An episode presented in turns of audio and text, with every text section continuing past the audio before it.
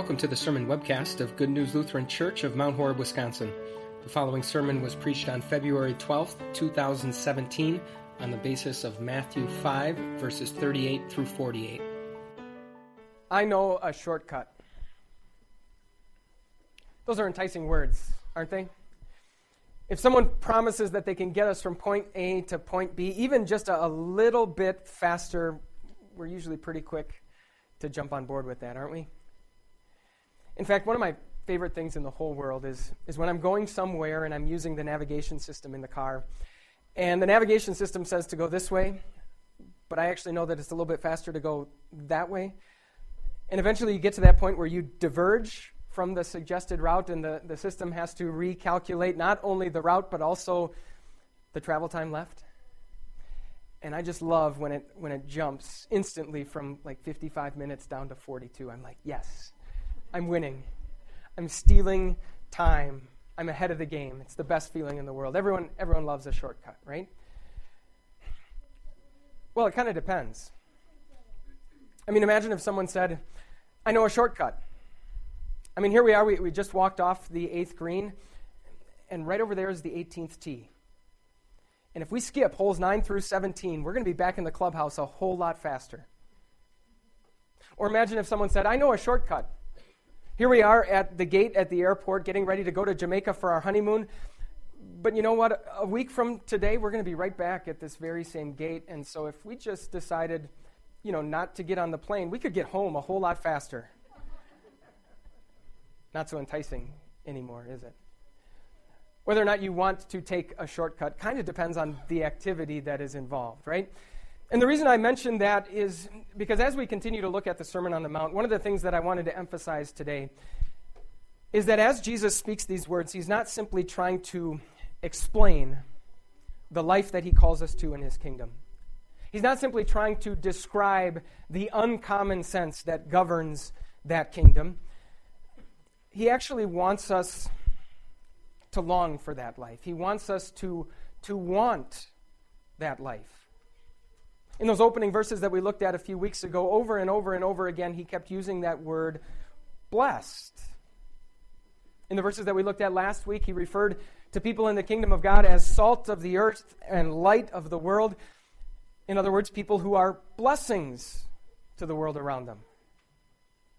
But of course, it's very easy to view life in Jesus' kingdom in, in a little bit of a different way, almost as if it's this necessary evil almost as if it's kind of this mandatory trade off. Like, yes, Jesus gives us forgiveness, He gives us the wonderful gift of eternal life, but now we're expected to live these lives that are, are selfless and sacrificing and meek and humble and generous toward others. And it absolutely makes for a miserable existence during this life, but I suppose if, if that's what it takes because of, of what we get, I suppose I'll do it. And of course, if we have that view of life in the kingdom of God, it's only natural that, that at every single opportunity we get, we're going to go looking for a shortcut.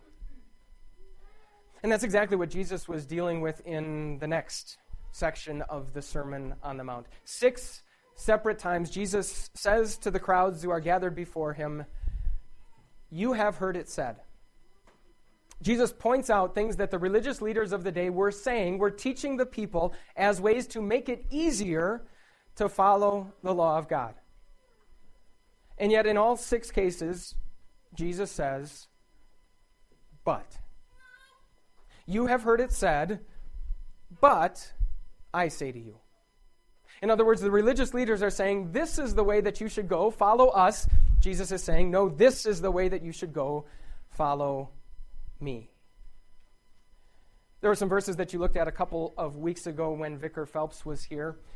And in those verses, he addressed a very common shortcut that is still very easy for us to take the shortcut of only focusing on our outward obedience to God's law.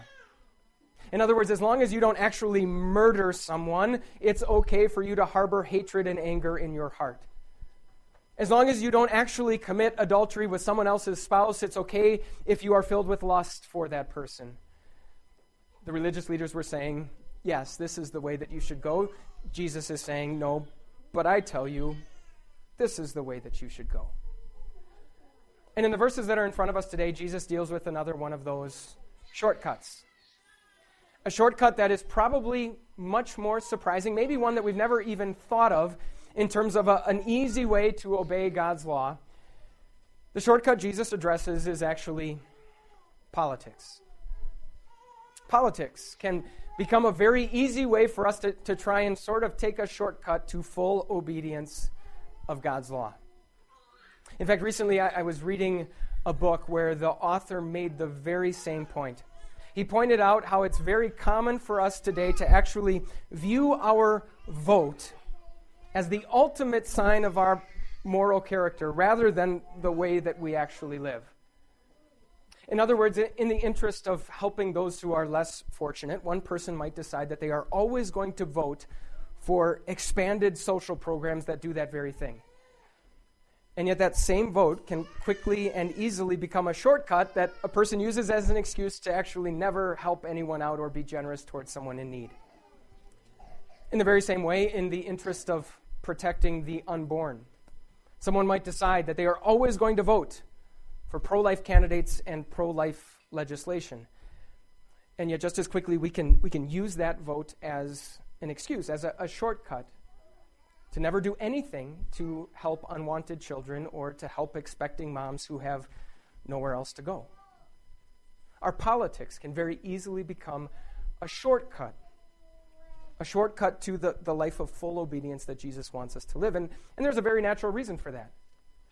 It's because the moral standards that our government holds us to will always be lower than the moral standards Jesus holds us to. Here's what Jesus says He says, You have heard it said, eye for eye and tooth for tooth. Now, that statement comes directly from the Old Testament law of Moses, the law that, that governed the people of Israel. And what that meant is that in Old Testament Israel, it, it wasn't as if if one person hurt the eye of another, that that first person's eye needed to be gouged out. No, it simply meant that in, in Old Testament Israel, they operated by a principle that I think just about every nation that has ever existed has operated by. The principle that the punishment ought to fit the crime. The thing that keeps you from landing in the electric chair for jaywalking, for example. Well, now the religious leaders in Jesus' day were, were taking that law that governed their society, and they were saying that it also ought to govern your personal life.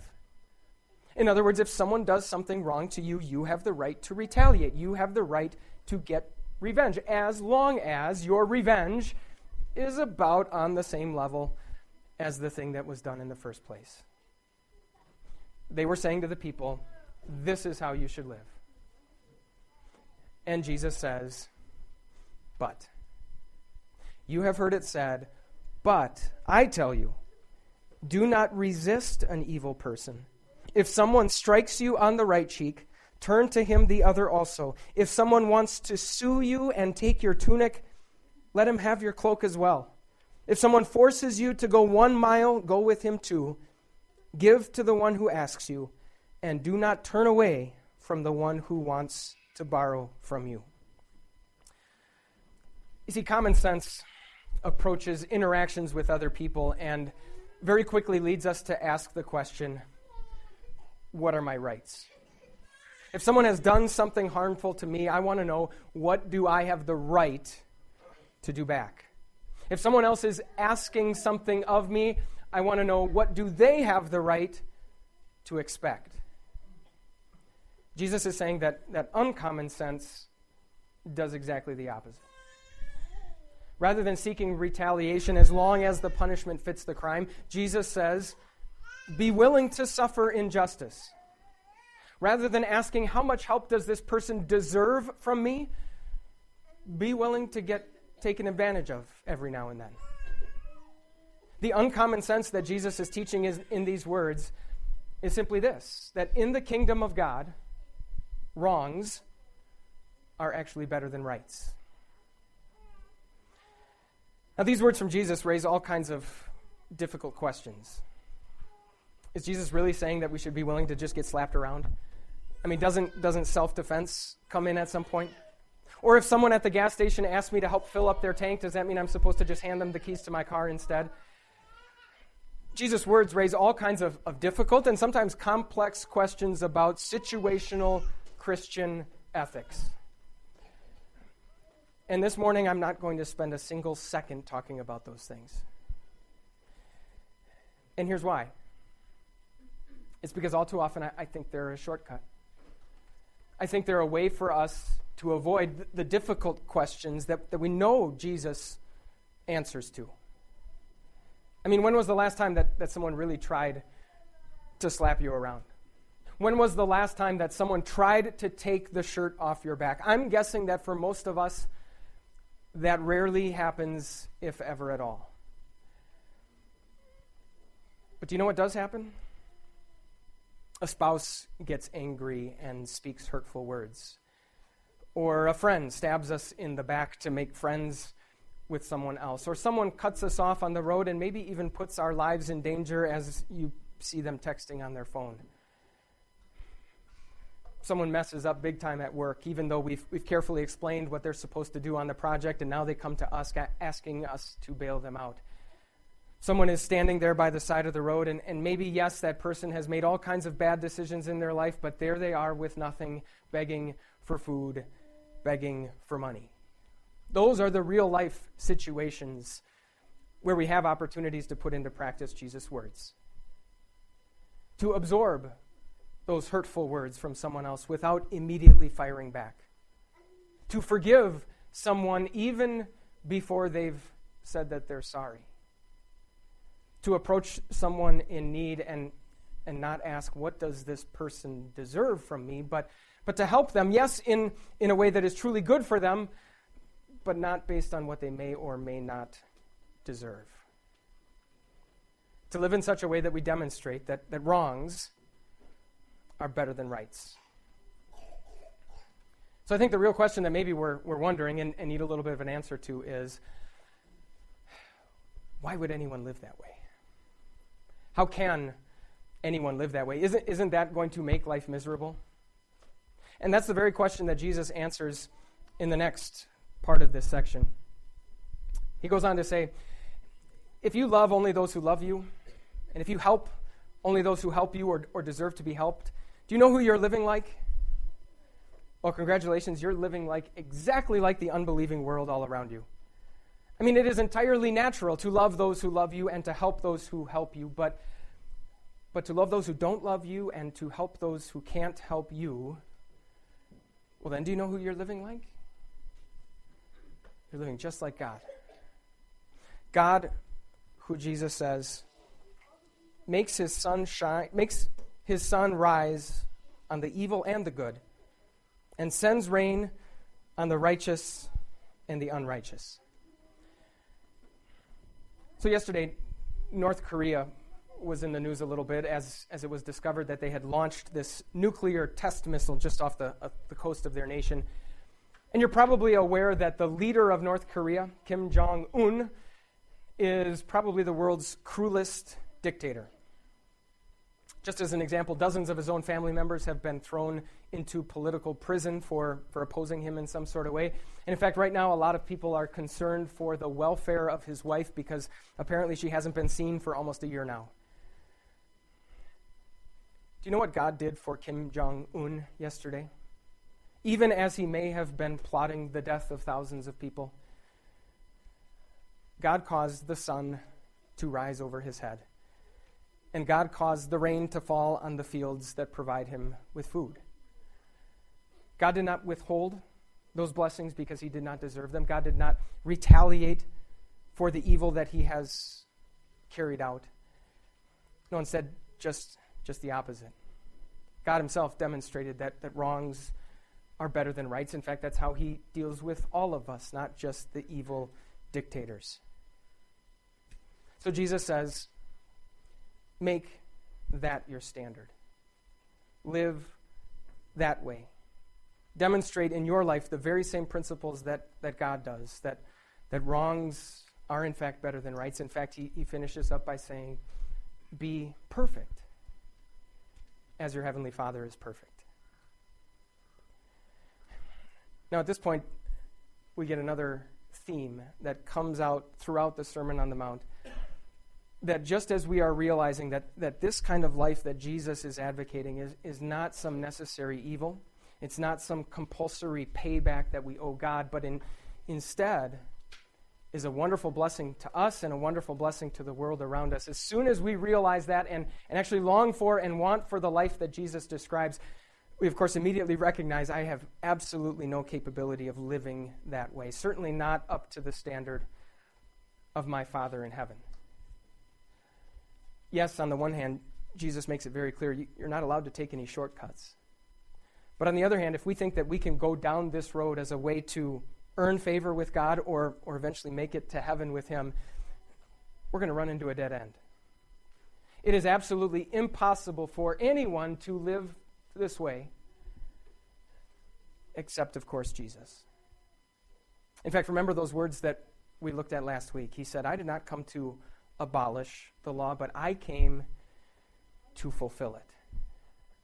I came to fulfill it. He came to perfectly demonstrate a life where wrongs were far better than rights. When they insulted him and mocked him and told all kinds of lies about him, he stood there silent.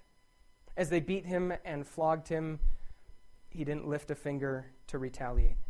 In fact, as they nailed him to the cross, he prayed for their forgiveness. And in fact, as he was about to give up his life, you maybe even remember what he said. He said, It is finished. In fact, the word that he uses there, the word that is translate, translated finished, is the very same word that he uses here that's translated perfect. In other words, on the mountain where Jesus gave this sermon, he says to all of us, Do. But then on the mountain where he gave up his life, he says to all of us, done. That impossible path, that path with no shortcuts or easy ways out, was walked fully and completely for you by Jesus.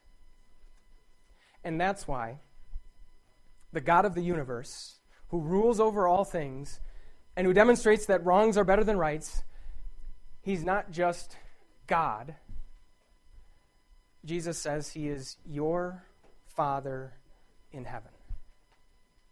Why do the people of this world have to get revenge? Why do they have to retaliate against even the slightest injustice? Because if they don't, who else will? Who else is fighting for their cause?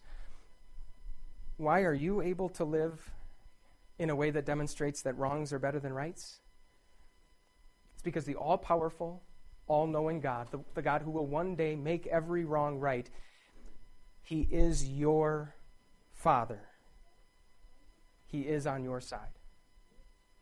Why do the people of this world have to scratch and claw for every last thing that they can get? And why do they need to hold on for dear life for, with, to everything that they have? It's because that's all there is for them to gain. That's the greatest that they can possibly hope for. Why are you able to live in such a way that demonstrates that wrongs are better than rights? because you have a Father in heaven. And you have an unfathomable inheritance that has been prepared for you, and that that Father is just waiting to be able to give you. Now, as you live that life, will it always be fun? No. Will it always be easy or pleasant? Not at all. But it will be good it will be blessed. And it will be a blessing to the people around you. Why? Because it'll give you just a small taste of what God Himself tastes when He rules the world in the very same way. And it'll give the people around you just a, just a small taste of the bottomless, unconditional mercy of God. See, it's not just the morally correct way to live, it's, it's the better way to live. And so the last thing you would ever want to do is take a shortcut. Amen. Thank you for listening. For more information about Good News Lutheran Church, visit www.goodnewslc.org.